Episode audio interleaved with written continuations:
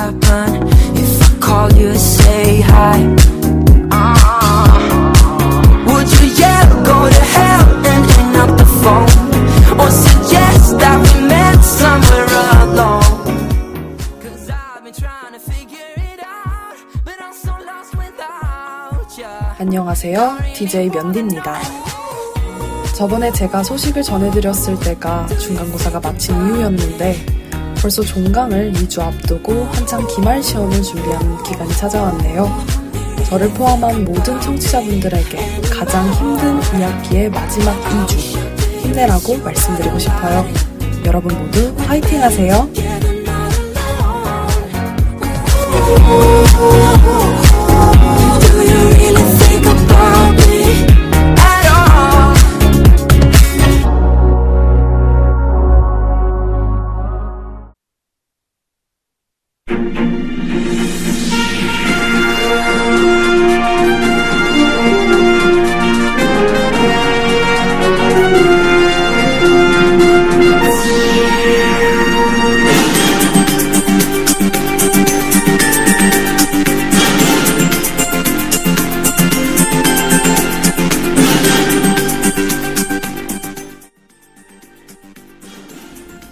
(2021년 12월) 첫째 주.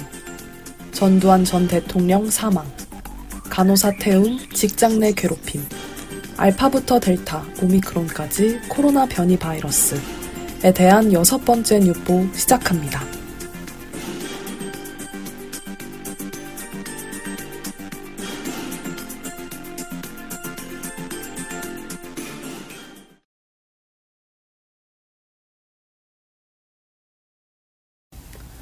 대한민국 제11대 12대 대통령을 역임한 전두환 씨가 세상을 떠났습니다. 군사정변으로 정권을 장악한 뒤로 시민들의 민주화 움직임을 무력으로 억압한 인물인데요. 오늘 육보에서는 고 전두환 씨와 관련한 한국 현대사를 알기 쉽게 정리해드리겠습니다. 2021년 11월 23일, 향년 90세로 전두환 전 대통령이 사망했습니다. 전 씨는 1979년 12.6 사태가 발생하면서 대한민국 정치의 핵심 권력으로 떠올랐습니다. 12.6 사태는 1979년 10월 26일 박정희 전 대통령이 현직 중앙정보 부장인 김재규의 총탄에 맞아 암살당한 사건을 말합니다. 전 씨는 김재규를 체포하는 데 앞장섰고 합동수사본부장을 자처했습니다. 합동수사본부장이 된 전 씨는 박 전 대통령의 죽음으로 생긴 공백기를 활용해 12.12 군사반란을 일으켜 군을 장악했습니다. 이듬해 1980년엔 5.17 내란을 일으켜 헌정을 중단하였고 이후 5.18 민주화운동을 유혈 진압하고 국가보위 비상대책위원회를 신설하여 국정의 실권을 장악했습니다. 그 후 전 씨는 당시 대통령이었던 최규하를 반강제로 사임시키고 유신헌법의 산물인 간접선거를 통해 제11대 대한민국 대통령으로 당선되었습니다. 이후 새 헌법을 통해 대통령제를 7년 단임제로 바꾸고 1981년에는 제12대 대통령이 되었습니다. 전 씨는 야간 통행 금지 조치 해제와 학원 두발 복장 자율화 등을 시행하며 정권에 반발하는 세력에 대한 유화 정책에 주력했습니다.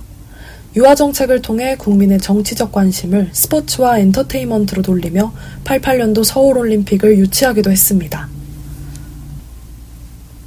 7년간 대통령으로서 임기를 이어가던 전 씨는 1987년 박종철 고문치사 사건 이후 대통령 직선제 개헌 요구를 맞닥뜨렸습니다.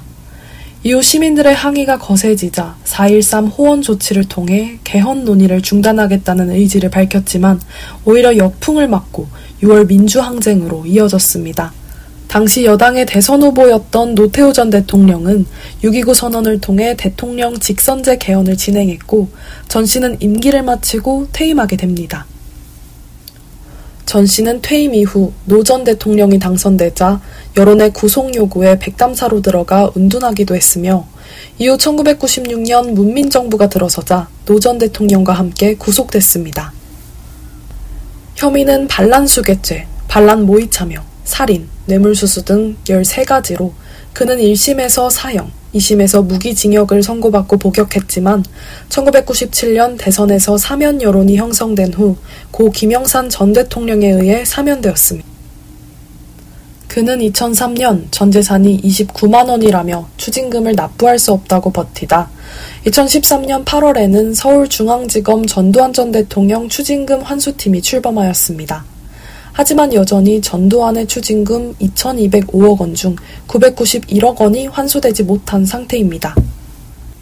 또한 사망 직전까지 본인의 회고록에서의 명예훼손 혐의로 기소돼 1심에서 징역 8개월에 집행유예 2년을 선고받았습니다. 이후 올해 8월 건강 이상을 호소하며 퇴정한 바 있으며 혈액암의 일종인 다발성 골수종 진단을 받은 사실이 알려졌고 2021년 11월 23일 90세를 일기로 사망하였습니다.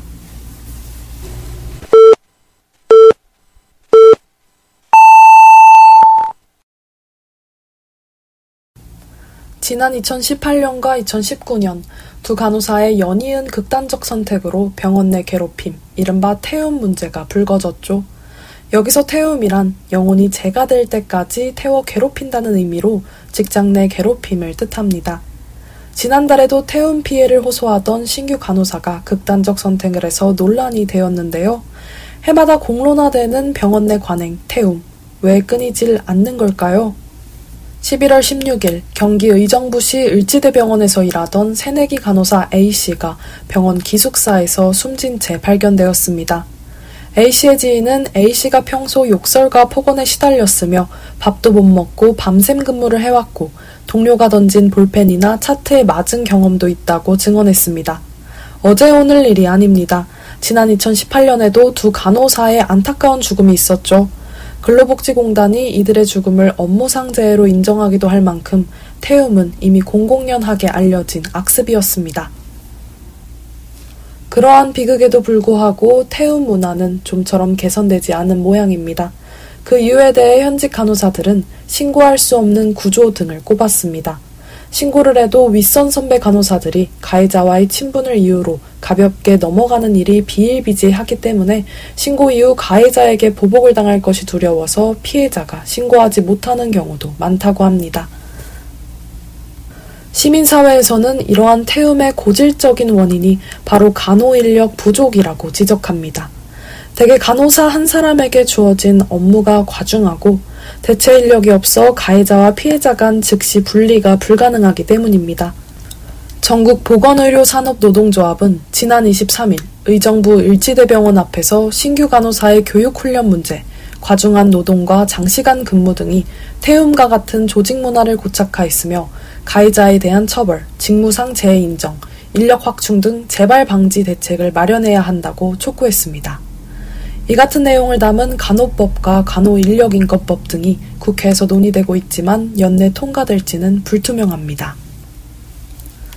과도한 업무와 집단 괴롭힘으로 간호사들이 더는 희생되거나 의료 현장을 떠나지 않게 하기 위해선 인력 확충과 함께 처우와 근무 환경도 개선돼야 할 것으로 보입니다.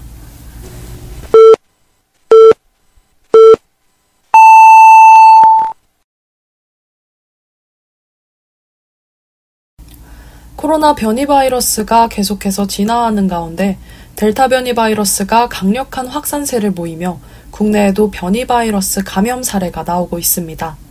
전염력이 뛰어나 백신 2차 접종 완료자 가운데에서도 감염 사례가 속출하고 있어 전 세계가 패닉에 빠졌습니다. 그렇다면 알파, 베타, 감마, 델타, 심지어 오미크론까지 이러한 변이 바이러스의 정체가 뭘까요? 지금부터 각 변이 바이러스의 차이점에 대해 알아보겠습니다. 가장 먼저 알파 변이 바이러스입니다. 가장 처음 변이가 일어난 바이러스로 2020년 10월 영국에서 발견된 코로나 바이러스입니다. 2020년 12월 중순 영국 코로나19 급증과 밀접한 관련이 있습니다. 베타 변이 바이러스는 남아프리카 공화국에서 발견된 코로나 변이 바이러스로 2020년 12월 남아공 보건부는 남아공 내 코로나19 확진자 대다수가 베타 변이 바이러스라고 밝혔습니다. 젊은 층에도 감염력이 높아 위험성이 크다는 특징을 가지고 있습니다. 2021년 1월 일본에서 발견된 감마 변이 바이러스는 브라질에서 일본으로 입국한 사람에게서 최초 발견되어 브라질 변이라고도 불립니다. 2021년 3월 브라질 코로나 확진 급증과 관련이 깊습니다. 감마 변이는 특히 임산부 중환자와 사망자 비율이 높아 브라질 보건당국은 국민들에게 임신을 미룰 것을 권고하기도 했습니다. 감마 변이 바이러스는 알파 변이 감염력과 베타 변이 항체 파괴력 특성을 모두 갖췄다고 합니다. 다음은 델타 변이 바이러스입니다. 2020년 10월 인도에서 발생한 코로나 변이 바이러스로 인도 변이로 불리다 델타 변이로 최종 명명되었으며 알파 변이 바이러스보다 약 60% 정도 더 전염력이 뛰어나다고 합니다. 영국에서 진행된 한 연구에 따르면 50세 이상 중장년층보다 젊은 층이 감염될 확률이 2.5배 더 높으며 델타 변이 바이러스 감염자는 기침과 후각 상실 증상이 더 적게 나타났다고 합니다. 델타 변이 바이러스는 뚜렷한 증상보다는 감기와 비슷한 증상으로 구별이 쉽지 않다고 합니다. 미국 질병통제센터와 세계보건기구는 델타 변이 바이러스를 우려 변이로 지정했습니다. 최근 뉴스를 뜨겁게 달구고 있는 건 오미크론 변이 바이러스입니다. 국내에서 오미크론 변이 감염자가 확인되는 등 방역 상황이 악화되고 있는데요.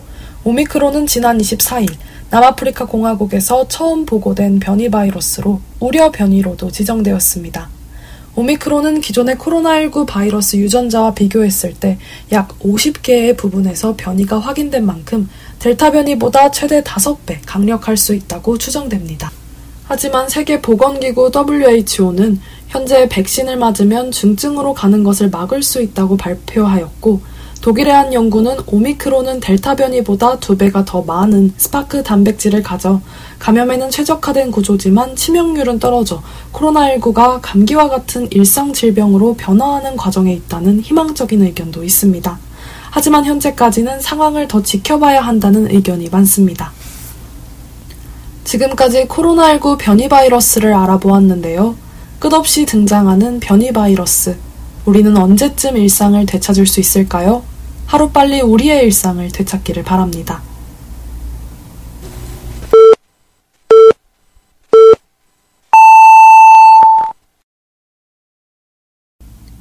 (2021년 12월) 첫째 주 뉴스 포개기를 마치겠습니다. 지금까지 DJ 면디였습니다. 감사합니다.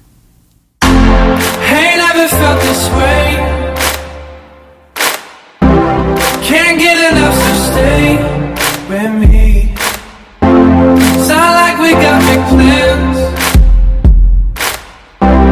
Let's drive around town on ten hands. And you need